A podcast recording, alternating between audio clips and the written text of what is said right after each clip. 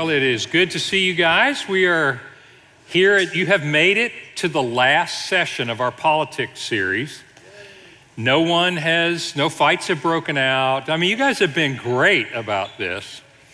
In all seriousness, we will finish this series on kind of a, a, some different perspectives. I think you could tell as we went through it, I really want to talk about a little bit different perspectives and not just go over the traditional partisan kinds of issues. And hopefully, hopefully it's been helpful.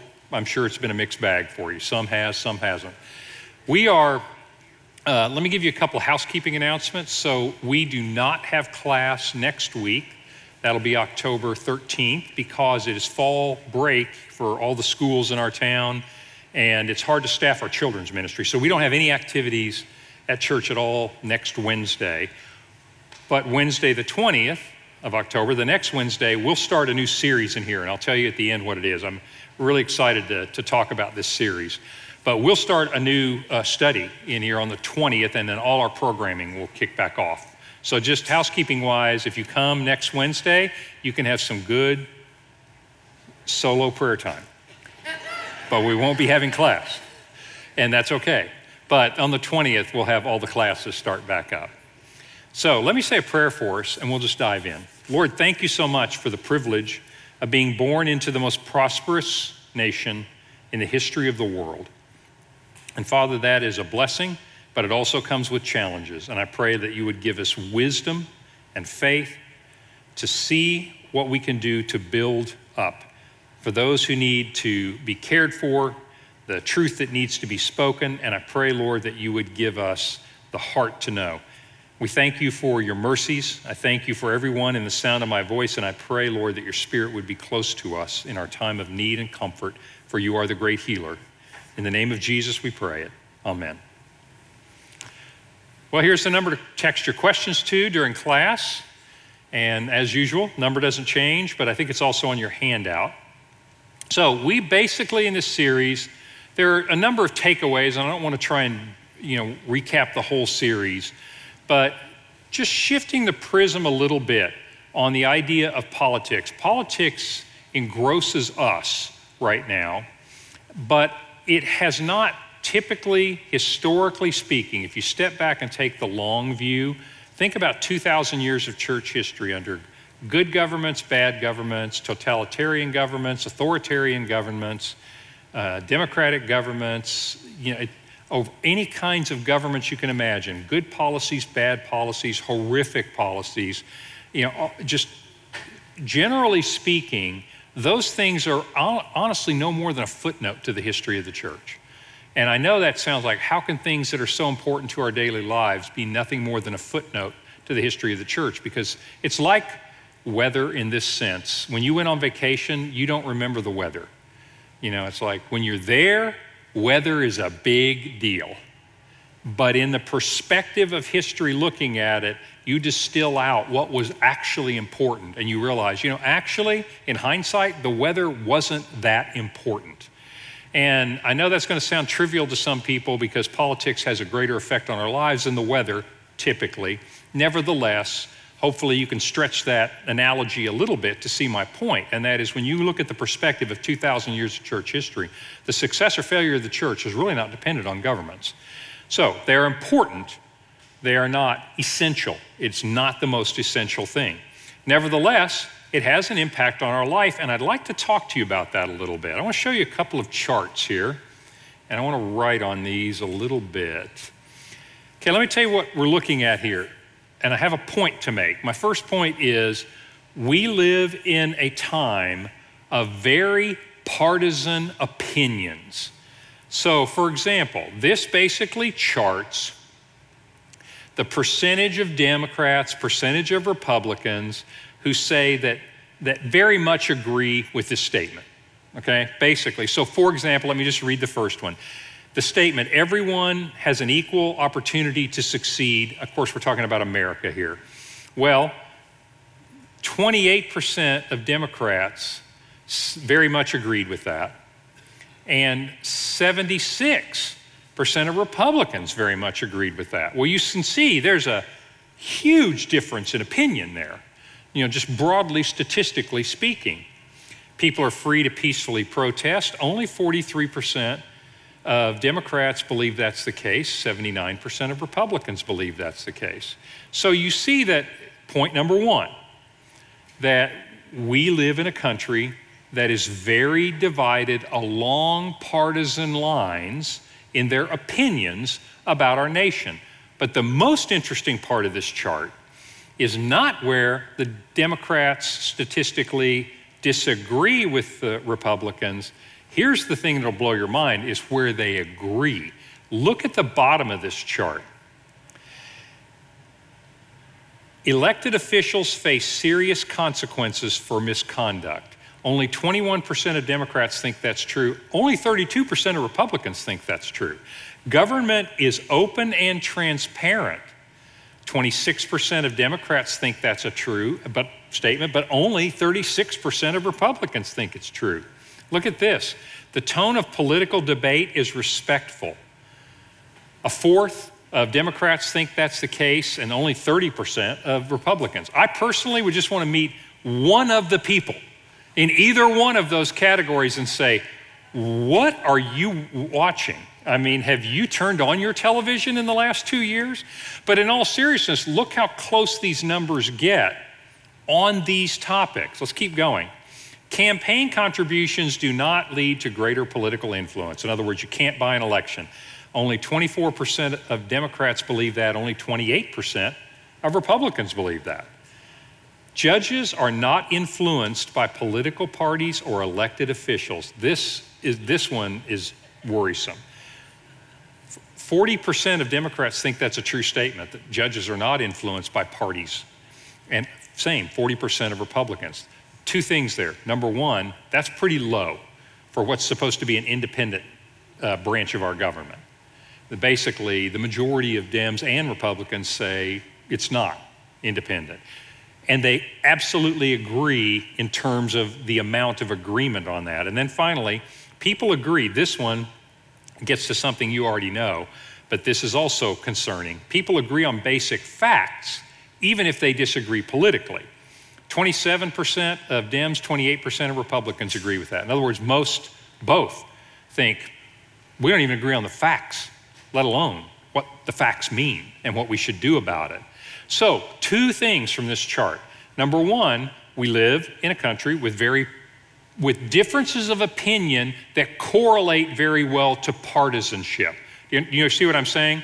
I mean, I could, it, may, it would be a different thing if you just said, well, it doesn't matter if you're a Democrat or Republican. If you live in Montana, you tend to think this. And if you live in Texas, you tend to think that. Well, that's not partisan, that's geographic, right? But this breaks down across the country on partisan lines. Do you understand what I'm saying?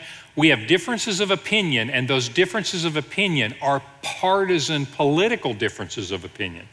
Not necessarily education level, not necessarily where you work, but the highest correlation there is which party do you belong to?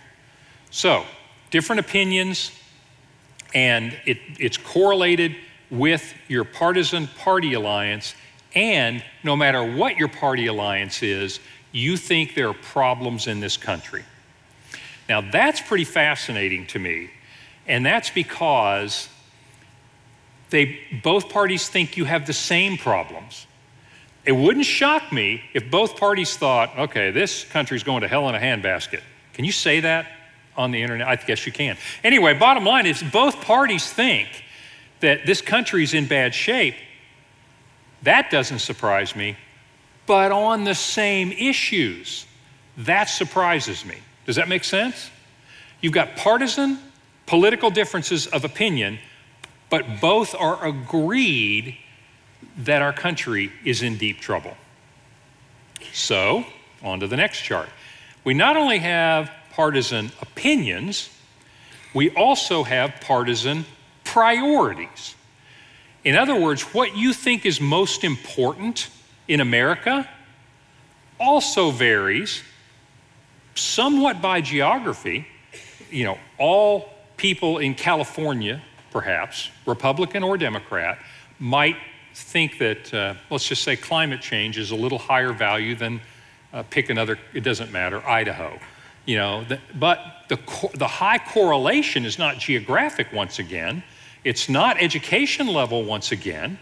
It is political party. So not only are our opinions divided along partisan political lines, our priorities are also divided along partisan lines. So, for example, healthcare.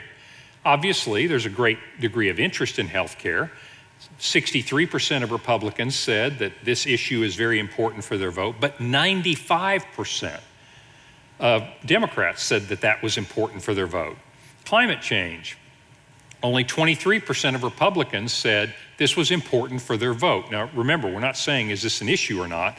This is ranking the issues in relative importance, which is most important to your vote. So it gives you the, it basically gives you a difference in priorities.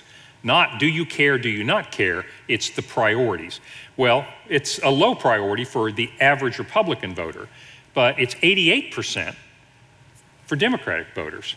And so you not only have differences of opinion that correlate to your partisan political party, you have different priorities that also correlate to your different political party. And neither party thinks things are going well. Okay, we got that in our head?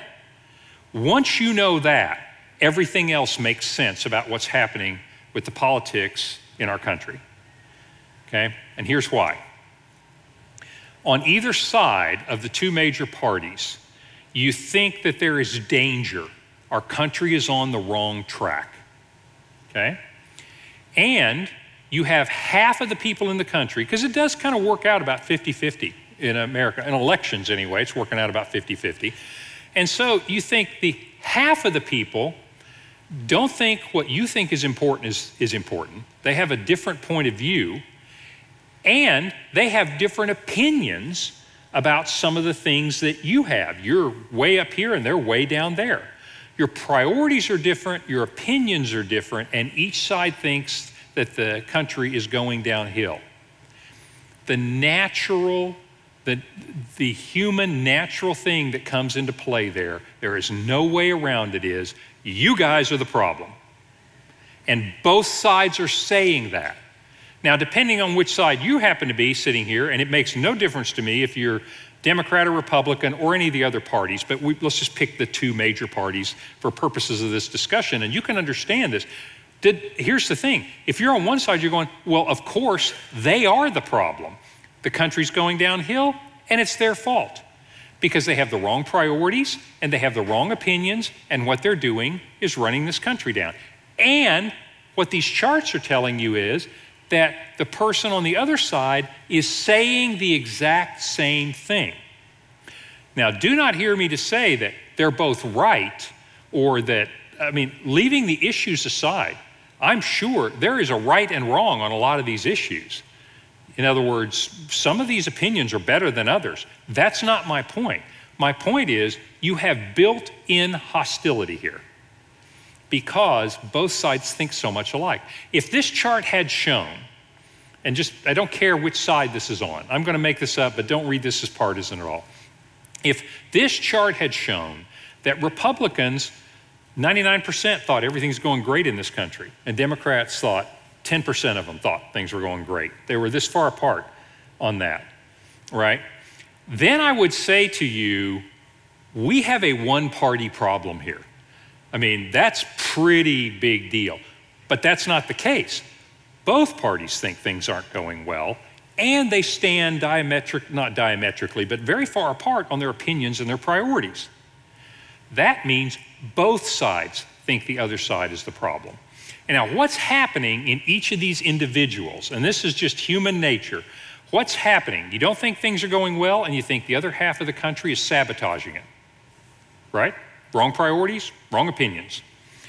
That causes you to have just that, that kind of threat causes you to have a fight or flight response. Makes sense. You face a threat, it's a big deal. And if you don't think it's a big deal, pick your favorite TV, MSNBC, CNN, Fox News, whatever. They'll be happy to tell you what a big deal this is and make you feel threatened. When you feel threatened, you fight or flight. What happens in fight or flight? Fight is anger. You get angry, and what do you do? You yell at people, you hound people, you burn down buildings, you do whatever. You've seen all of these things I'm mentioning happen in our country. That's a fight response. Flight response is the temptation there is, I want to back out of this. Here's the problem you can't.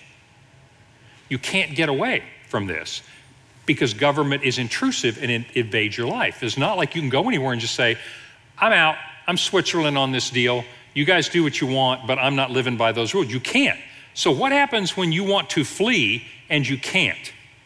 You freeze. And when you freeze, what happens? Your fear turns into anxiety. Fight is anger, flight turns into huge amount of anxiety and worry and fear. That make sense? What do you see happening in our country? You see huge amounts of anger and huge amounts of anxiety. Now, just to make this whole thing interesting, let's just throw a little COVID in there. And what happens? This is the average anxiety and depression severity scores in US adults. It's a CDC chart. Did I put that up there? Oh, well, anyway, it is. Uh, this comes from the CDC. So, this is the average anxiety and depression severity scores in US adults during the pandemic. You can see it goes from September 2020 to May. And notice, and by the way, I need to tell you one thing. You see these scores here? Those are well higher than pre pandemic levels. In other words, it's not like, oh, it went up in the pandemic and now it's back to normal. It's not back to normal at all. This was not normal. Pre pandemic is on the left of this. But notice what happened. You get a much higher degree of anxiety and depression during COVID. At the same time, you have record levels of partisanship. And that's what those first two charts told us is that partisanship, meaning my party identification, is what is driving my opinions and my priorities. So add to that the anger and the anxiety from that conflict. Now throw in some COVID and get a little more anxiety and a little more depression. And I think that's why our political situation feels so out of control. Would you agree with that? I mean, the fact that it feels to us like things have never been this bad. It feels to us like they, and I don't care which side you're on, pointing at the other one, are, are dangerously ruining this country, right? Both sides think that. Now, I'm not saying both sides are right. I'm just simply saying, I'm just saying your side is right, whichever one you're on. But my point is, is you get both sides saying the other side is dangerously ruining this country. And so the fear gets heightened and the anger gets heightened. So, in this situation, just follow me with this little, this is just logic, right? So, this is what the data says, this is how people react, and I hope you're realizing, yeah, that seems to be the way people are reacting, and it makes sense. That's why people are reacting this way. Add in, then, what do people do? They say, Where can I turn for help? How will I resolve this? And typically, we have been conditioned in America to say, we'll turn to the government to solve this for us. Now, that's not always been an American tradition, but if you just think back, we traditionally then turn to the government. That's just like adding gasoline to this fire. Because stop and think about this. I just want you to really step back and think about this. The fact that you have two parties who think the country's going the wrong direction and think it's the other people on the other side who have different opinions and different priorities, wrong opinions and wrong priorities, right? Whichever side you're on, you think the other guy's got the wrong opinions, wrong priorities. That's not that unusual, and that could be settled in a lot of different ways. Have you seen any rational debates? Have you seen any lecture tours? Because that's what you would have seen at other times in American history is I'm going to go out and convince people that they need to see it this way so we can turn the country around. Make sense? That's not what's happening, is it? Because we don't look to individual persuasion to solve the problem. What do we look to? Coercion and the government. My your ideas are so dangerous that I need to do whatever it takes to make sure my ideas prevail. And the people doing that think they are doing a good thing because on both sides you think the problem is the other side, right? So people tend to turn to the government for help. All I can say about that is number one, that describes where we are. And I hope it makes sense to you that you can see how did we get where we are. And the, the weakest point in that chain is thinking that the government can fix this. Ronald Reagan is famous for saying a lot of very witty things, but the famous, the, my personal favorite Ronald Reagan quote is this. He said, The scariest nine words in the English language are these quote, I'm from the government and I'm here to help, end quote. And so there's one side of this that says government is not the solution. The other side says government is the solution, and we're fighting it out playing the political game. Now, I'm not saying it's a game in some trivial sense, I'm using it in the analogy. Remember, I said Jesus is playing a different game, a different game of life, playing with the same uh, board pieces, but he's not playing the same game. Well, this game is called the political game, and it's very partisan and you are going to either have a lot of anger or you're going to have a lot of anxiety. That's the way this game is played. So, God's people, traditionally, though, have not turned to government for help throughout all of history. This is the Jews. Think the psalm written, it's a psalm of ascent. It's probably written about 900 BC. It says, I lift up my eyes to the hills. Where does my help come from? My help comes from the Lord, the maker of heaven and earth. I'm going to argue that the Jews weren't playing the political game in the same way everybody else was playing it, and partly because they never had any political power. It's very, very short windows that they ever had any political influence in their history. But they turned to God because they thought God was the source of help, not kings or queens or governments or anything else that they knew could be very fickle.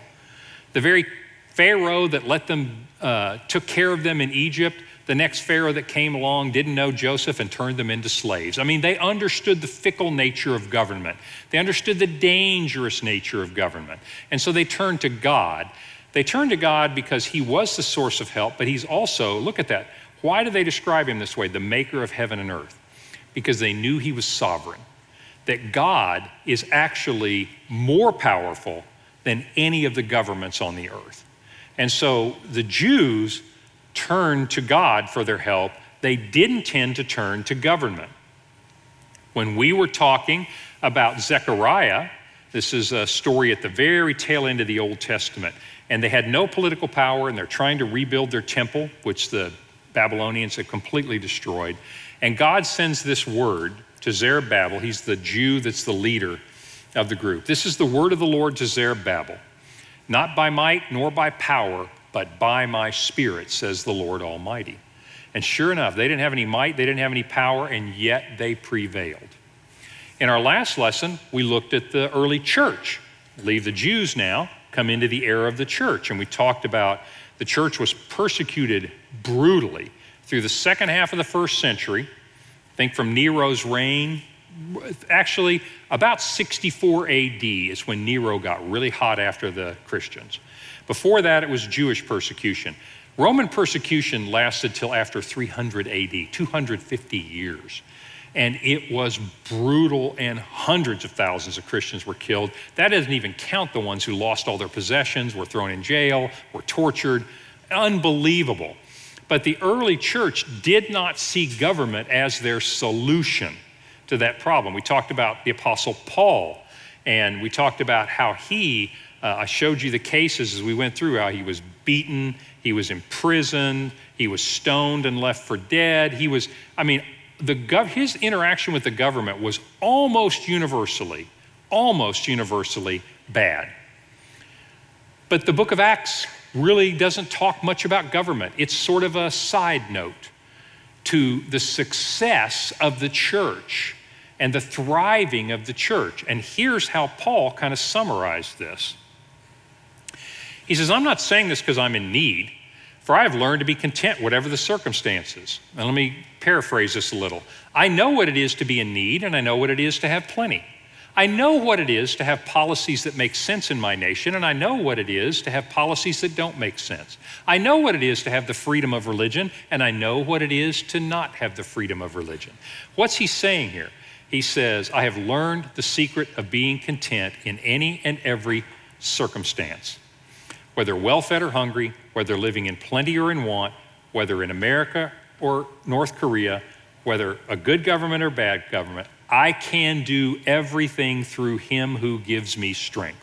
Who's he talking about? He's talking about Christ, but more particularly in the book of Acts, as you look at it, is Christ in the Holy Spirit, the comforter that he has sent.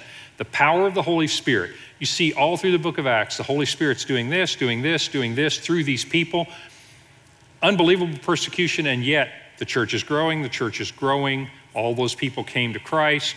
It's just, wow government basically was not, it was an immediate factor in people's lives, but it didn't stop the church at all.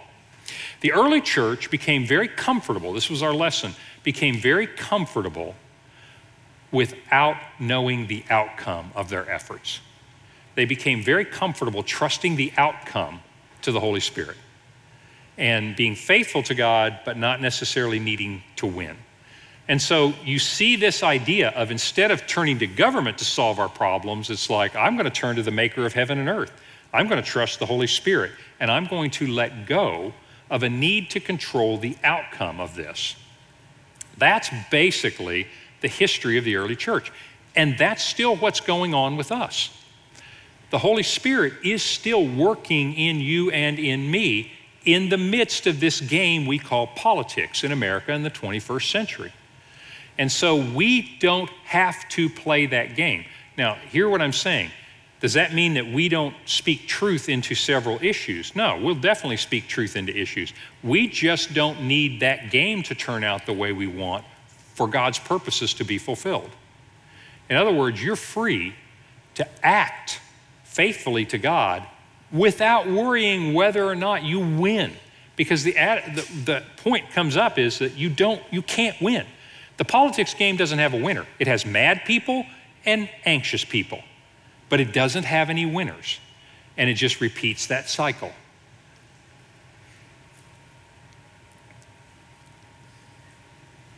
So here's what the political game looks like. And this is the way the scripture talks about the Holy Spirit. Says there are basically two kinds of people in the world. And the first kind of person are the people whose sinful nature the spirit, I'm going to give you several synonyms that the New Testament uses. The spirit of this age, the spirit of the ruler of this age, the sinful nature inside us, the self centered nature. He says basically, if you are guided by that nature, then your behavior, your actions are pretty obvious. You'll see sexual immorality, impurity, idolatry, witchcraft. Pay attention to these hatred, discord, jealousy, rage, selfish ambition, dissensions, factions, envy. He said, And I warn you, as I did before, that those who live like this will not inherit the kingdom of God because basically God doesn't work in us through our sinful nature. In fact, as we come to trust Christ, Paul says, Our old self, our sinful nature, was crucified with Christ is died, and we have been raised to walk in newness of life. That's the essential idea of what it means to be saved, is to die to self, live to Christ. And there's so many verses. You see this all through the New Testament. Jesus saying, if anyone wants to come after me, he must deny himself, take up his cross, and follow me. Uh, you get the whole idea of repentance, which means to turn around and leave this way of life and pursue a different way of life, etc.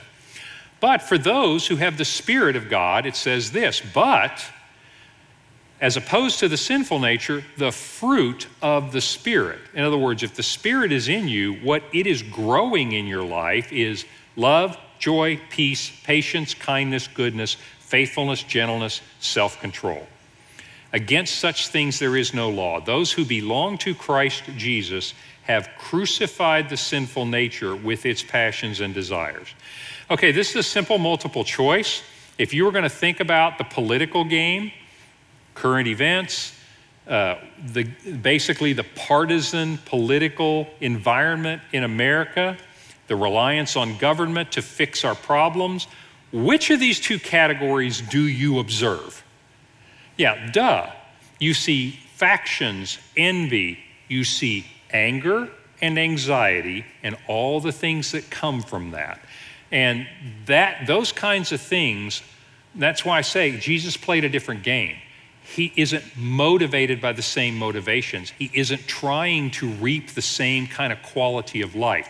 The Spirit wants to work in us, and I, and think this is really a powerful idea to develop love, joy, peace, patience, kindness, goodness, faithfulness, gentleness, and self control.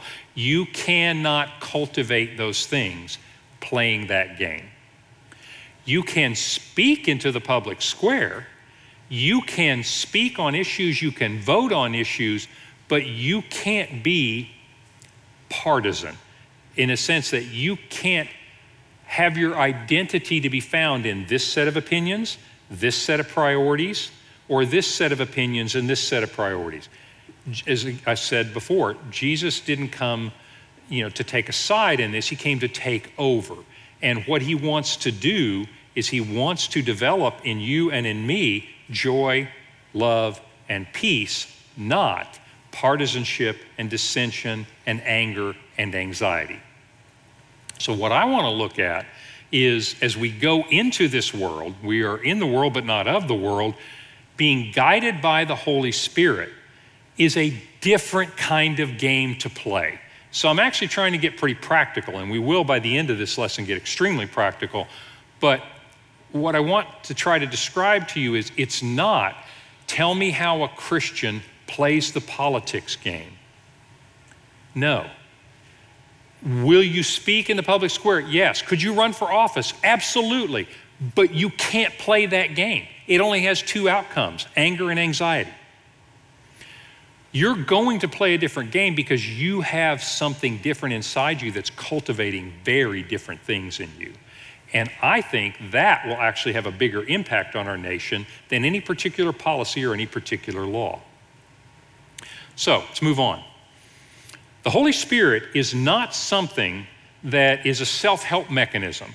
The Holy Spirit is something you cultivate. Listen to how the scripture talks about our lives. Do not kid yourself.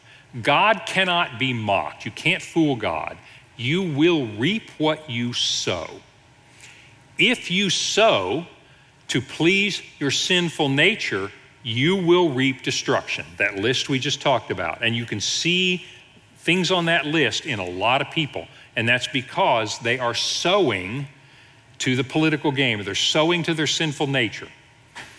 Those who sow to please the Spirit from the Spirit will reap eternal life. The Spirit is something that's cultivated in us. And I like that word cultivated for this reason. If you've ever done any farming or gardening, you realize that you can't make anything grow. And in our lives, self help doesn't work. Oh, I'm not saying you can't do a self help mechanism and be a more patient person for a while. Be a better husband, be a better wife, uh, be more timely, get places on time, be more organized. People do that all the time. And you'd think if it worked, why are there more and more and more self help books? Because it doesn't work long time. It's a short term behavioral fix. Am I against it? No, I'm not against it. I just don't think it's a long term solution. If you do it for short term results, then by all means, that's great. But the idea of a gardener is not, you realize when you get there is, I can't make this happen, but I can cultivate it. I can encourage it. I can put a seed in the ground. I can accept Christ. I can receive the Holy Spirit. I can water it. I can pull up the weeds. And then I can't make it grow, but it grows. And God makes it grow. The scripture uses this. It said, Paul planted this seed and Apollos watered it, but God's the one that made it grow. Well, any gardener knows that. You can't make it grow, but you can cultivate it. And that's exactly what I want to talk about is you can't, because I know what you're sitting there thinking, or you should be. I'm a Christian, but Terry, I got to tell you, I'm really finding the love, joy, peace, patience, kindness, goodness, faithfulness, gentleness, self control. Many of those things are elusive in my life. And I'll give you an opinion as to why I think that is. I think that we are conditioned, it's just who we are. We are independent people, you know, pull yourself up by your own bootstraps and uh, very self oriented um, and self sufficient kind of people. Those are still values, uh, lingering values in our, in our culture. Consequently, we don't know that the Holy Spirit is in us, but we think then I need to be more loving and I need to be more peaceful and I need to be more joyous. And I would agree with that in this analogy. You need to cultivate those things in your life. You can't make them happen. So stop trying to make them happen with self improvement. In other words, yield to what the Spirit is doing in you all the things that you're going to do to get to achieve love, joy, peace, patience, etc., are going to be things that cultivate it. You need to let the Spirit do that work in you. Does that make sense? In other words, instead of trying harder, just surrender harder. In other words, get out of the way and let the Holy Spirit do what He wants to do in your life. And you and I will then cultivate it. And I'll tell you what I mean in specific terms about what that cultivating is. Here's uh, how Jesus explained this a little bit. He basically is going, here's the way I'm going to uh, summarize this is you can't think and feel wrongly and act rightly. Self help is based on the idea that I can change my behavior. The Holy Spirit is not interested in your behavior primarily, the Holy Spirit is interested in transforming your heart, and your behavior will follow. Does that make sense? That's why it's enduring. That's why the work of the Spirit is transformative. The work of the government is behavioral, coercive. And again, I say that word in a neutral sense, in that laws are coercive, they're not transformative. Not many people have had their minds changed, I've noticed lately, by any of the Supreme Court decisions that have come down. And very few people I've said, you know, I used to be so against that, but now that the Supreme Court says it's okay, I just feel like everything's good. No, you don't. You say, well, I guess that's what we're going to have to do, right? And that's good because you live in a civil society. I'm all for, you know, basically, Christian default is obey the laws. As long as they don't contradict God, obey the laws. That's a good thing. But nobody's heart's being changed, nobody's mind's being changed. So here's what Jesus says He says, Don't you see that whatever enters your mouth goes to the stomach and out of the body? But the things that come out of the mouth come from the heart. He's talking about what makes you unclean. He said, Those are what makes a man unclean, for out of the heart, what do they mean when they say heart? Emotions and thoughts. They put those two together. And so out of the heart, feeling and thinking come evil thoughts murder, adultery, sexual immorality, theft, false testimony, slander. These are what make a man unclean. But eating with unwashed hands does not make him unclean. What's Jesus basically saying? He says if you just look at the behaviors and you focus on the behaviors, you're at the tail end of that deal. He said it's what goes on in the heart and the mind that manifests itself there. The Spirit is here to transform our hearts and our minds. You can't think wrongly and act rightly. James says it this way. I'll just go ahead and skip to the last one. He says, he's talking about the tongue. He said, Some of you say you're good Christians, but with the same tongue, you bless God and you curse the person that's made in God's image. He said, What's up with that? He said, There's something wrong here. And he kind of summarizes it. He said, A fig tree doesn't bear olives and a grapevine doesn't bear figs, and a salt spring does not produce fresh water. What's he saying? You can't be wrong in here and be right out there. And so the Holy Spirit seeks to transform us from the inside out. How does the Spirit do that? This is a, this is a key, pivotal passage in my understanding of what God is doing in us. After you're saved, after you've surrendered your life to Christ, what is the Spirit doing in us? Do not conform any longer to the pattern of this world. I'm going to bring that down and apply it to just our little series. Do not play the partisan political game anymore. Do not conform any longer to the pattern of this world, but be transformed by the renewing of your mind. This is why I think the fruit of the Spirit is elusive to us, is we are trained and we are used to making it happen. I'm going to be more loving. I'm going to be more joyful. By golly, I'm going to be more joyful. You know, I'm going to be more peaceful. I'm going to turn off the TV. No, I can't turn off the TV. What in the world have they done today? You know, basically, we want to take control of that. But the Spirit's power is transformative by renewing our mind. And I think that's why this is elusive for us.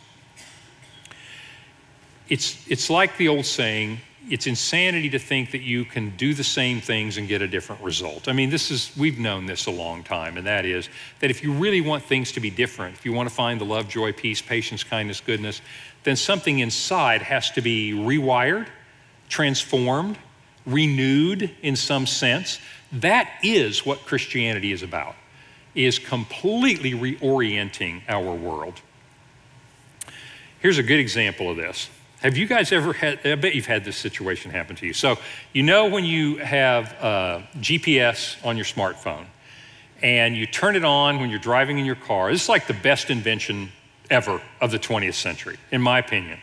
I mean, medicine, you can take it, you can keep all the miracle medicine, just getting me where I need to go by this nice Australian lady who's talking to me, because I chose the Australian lady. And so, with her really Australian accent, she tells me where I ought to turn. Anyway, so she talks to me in this pleasant voice and tells me where to go. I no longer, I am so stress free. I have love, joy, peace, patience, kindness. No, I'm just kidding you. But basically, you get this. All right, so have you ever had this happen where you go, give me the directions? Yeah, okay, go there. And you go, at the next intersection, turn right. And uh, so I turn right at that intersection, continue for five miles. And so you do. And then you, you get off course. Like you you just don't realize it and you turn and you go, you know what, I know a better way, and you turn. And then it says this recalculating route. Have you heard that? Recalculating route. At the next, at the next stop sign, turn right. I mean, let you in on a secret. If you don't at that point, it'll do recalculating one more time, recalculating the route, and it'll give you one more chance. And then the Australian lady runs out of patience. You know, it's like at the next light, turn left. And then if you don't, turn around. I mean, she gets a little testy, you know? And she won't say anything after that except turn around. Turn around. What about the recalculate? Turn around. You know, that's all that she will say. That's what we are like. Sometimes by the way, do you know what the theological word for turn around is? Repent. Jesus preached repent. And all repent means is you're going the wrong way and I'm getting a little ticked. Now, really, he said, you're going the wrong way, turn around. That's literally what repentance is. And so, the gospel is all about repentance. And I'd like you to think about it in that kind of a helpful way. It's like, Jesus is like, you just got to turn around you know, this road isn't going anywhere good.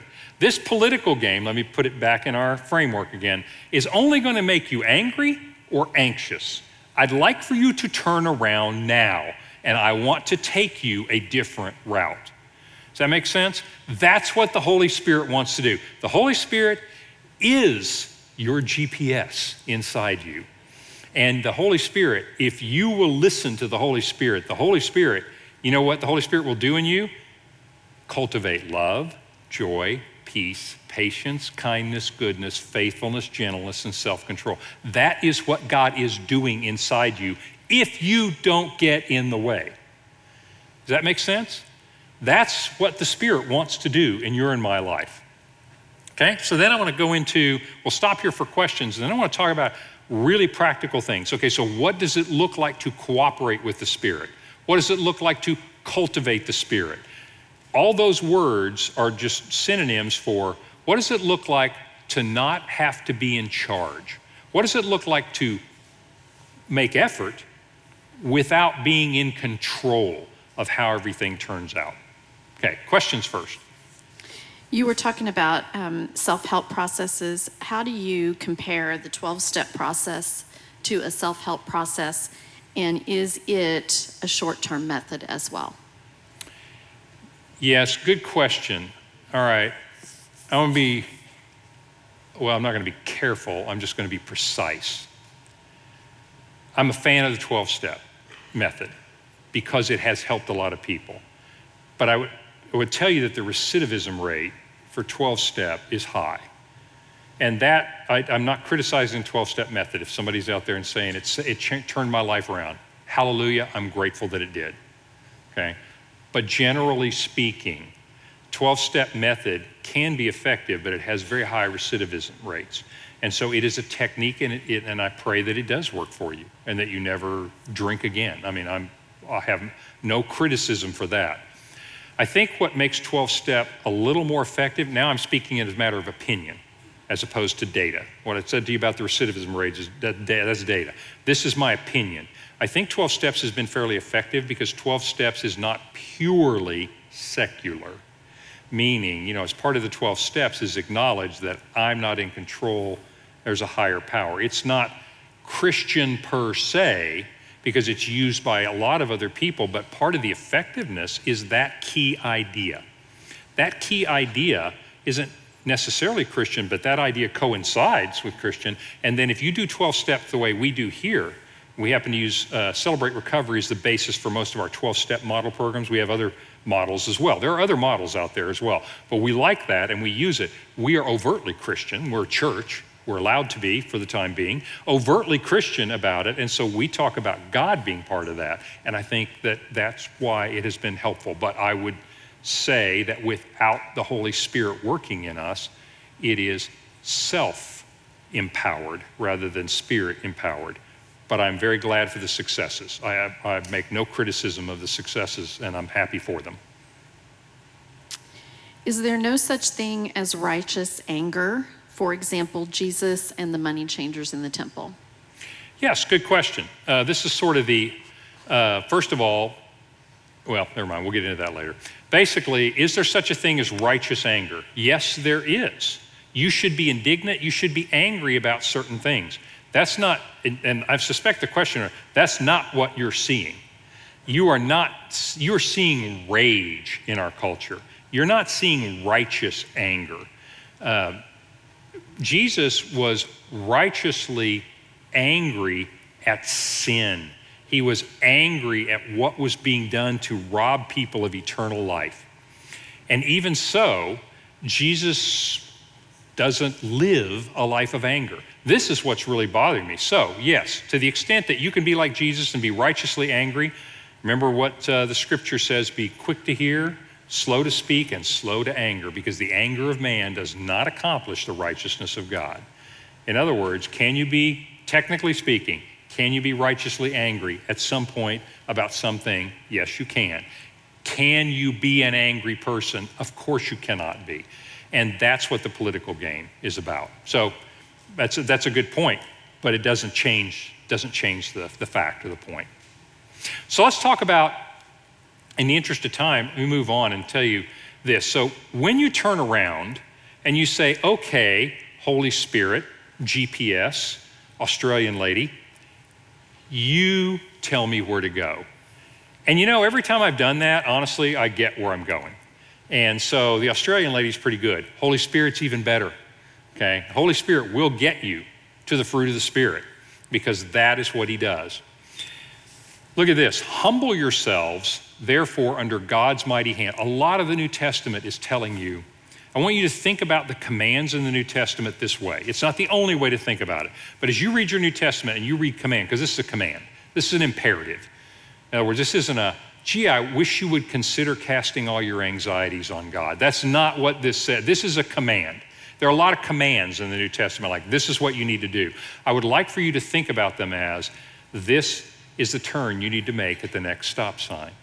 At the next light, you need to turn left you need to go one mile and do this. These commands are this is what you do if you want to cooperate with the Holy Spirit. I want you to think about that. That's a really healthy, a really biblical way to think about the biblical commands. This is God saying, You want to cultivate the Spirit? You want to cooperate with the Spirit? Humble yourself, therefore, under God's mighty hand, and He will lift you up at the appropriate time. Throw, this word cast is literally throw all your anxiety on God. Why? Because He cares for you. And that's one thing I want you to remember is God loves you. God loves you more than you can comprehend. He will take your anger and he will take your anxiety. And if you don't want to play that game and you go, what do I do with my fear and my worry and my anxiety or my righteous indignation, you know, can I go break some windows? No, you can't. But bottom line is, what do you do with that? Well, let me tell you how you cooperate with the Spirit. Throw that onto God. Let go of that anger. Let go of that anxiety. Become comfortable because the Spirit will reassure you. God loves you. Oh, by the way, He's got this. And no offense, He doesn't really need your help to set the world right. He's already got a plan. Yes, well, His plan does not seem to be working. You know, that's my problem, right?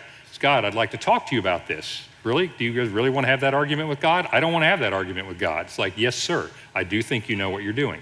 Cast your anxiety on Him and come back to this. You don't have to be anxious about anything, but what? In every situation, by prayer and petition with thanksgiving, because that resets your perspective. In other words, I want to pray about this because I'm angry about it, or I'm anxious about it, or I'm fearful about it. And maybe it's a political thing, maybe it's relational, whatever it may be. First, I want to step back and say, I am grateful that you are in charge and I am not, because I will confess to you, God, I don't know how to fix this, but you do. And so you are going to trade your anger and anxiety and fear for peace. Look at what this says.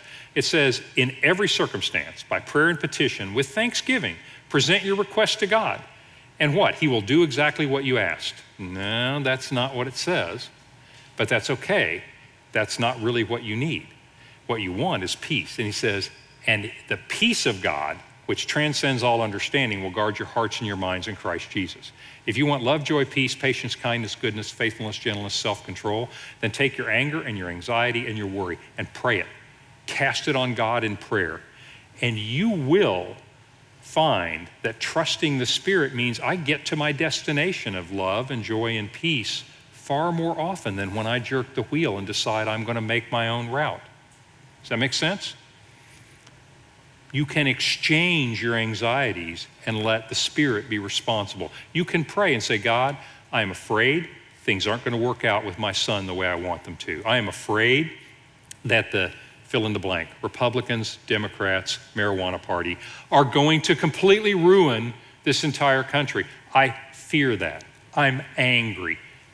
Let your spirit change my heart to trust you with the outcome. Give me the wisdom and the courage to speak your truth in love wherever I can. And God, take this anger and anxiety away. You be in charge. I don't want to be in charge. This is the kind of prayer you can pray that prayer 500 times a day. Seriously. And then in a week or two, you realize, I'm not praying that prayer so much. And over time, the Spirit will transform your heart. Not a quick fix, but a permanent fix. That's the work of the Spirit in us. And I love this passage because this is God's prescription. He loves you. You can cast your anger and anxiety on Him.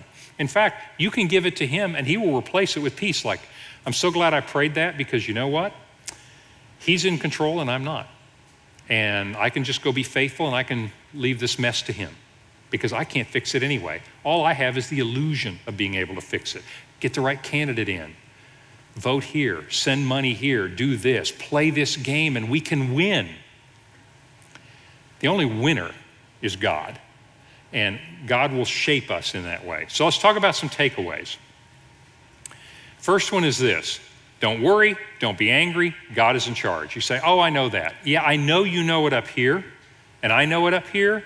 It's in those moments when I recognize I'm afraid, I'm anxious, I'm angry. I want you to transfer that knowledge here and say, wait a minute.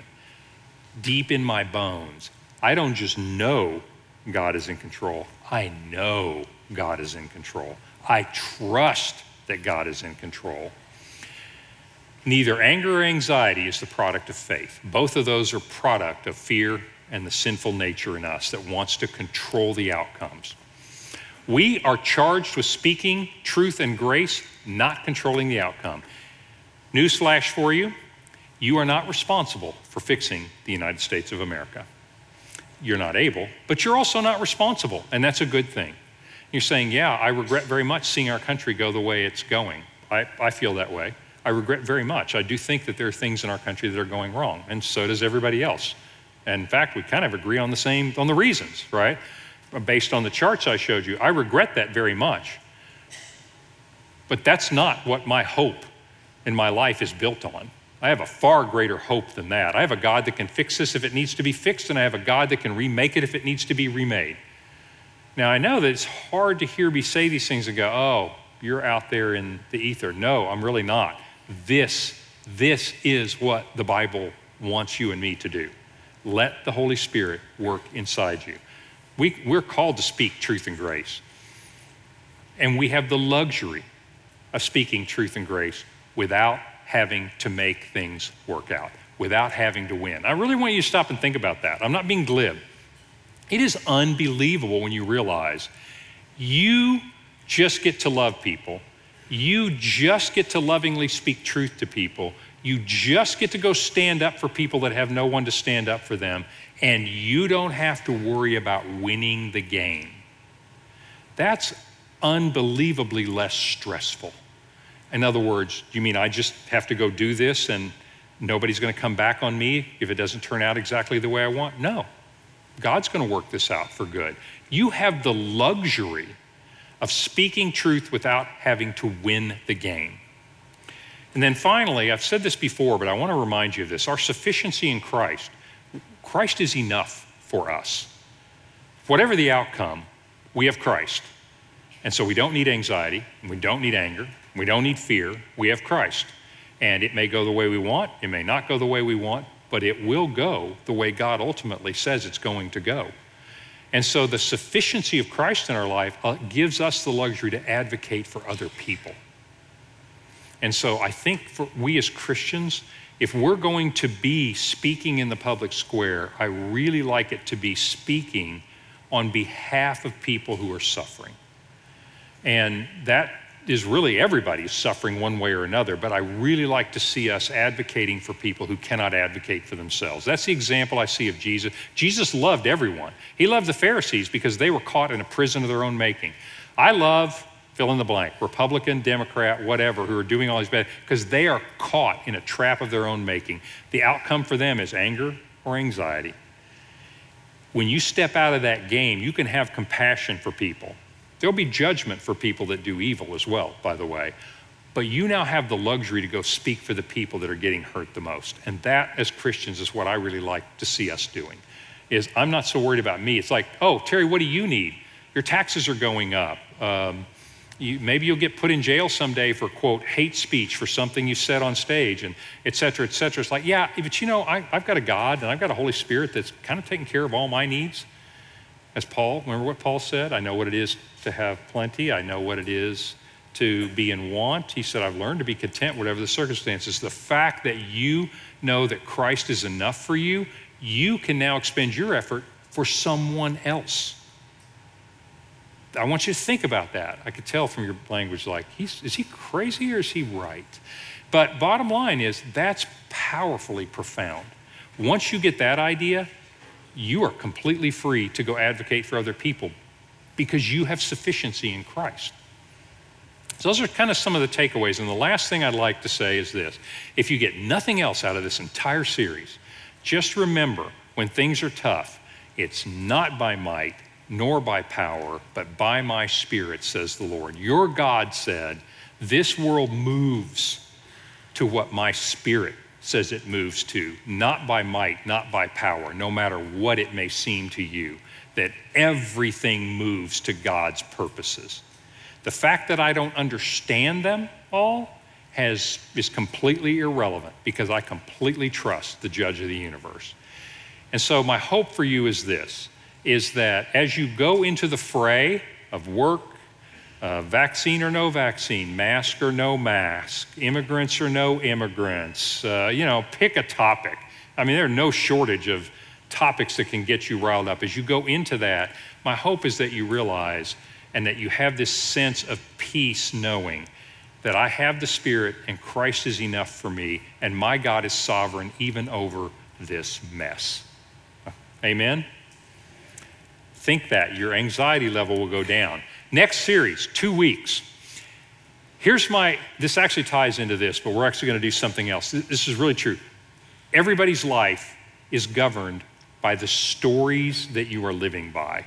Here's another way of saying it everybody's got a tape playing in their head, and everybody's living their life by some kind of a story. And I want to talk about some stories that are worth living by. The problem is, a lot of those stories, a lot of those tapes are not worth living by, they're not true. And I want to look into the Gospel of Luke, and I want you to look at the Gospel. Gospels are history, the Gospels are a record of what Jesus did. The Gospels are miracles. The Gospels are parables. I want to turn the prism and just look at the Gospels from a little different perspective. That one of the things Jesus was doing was recording tapes, telling you stories that are worth living by. And that's what we'll do next time. Thank you guys so much for your attention.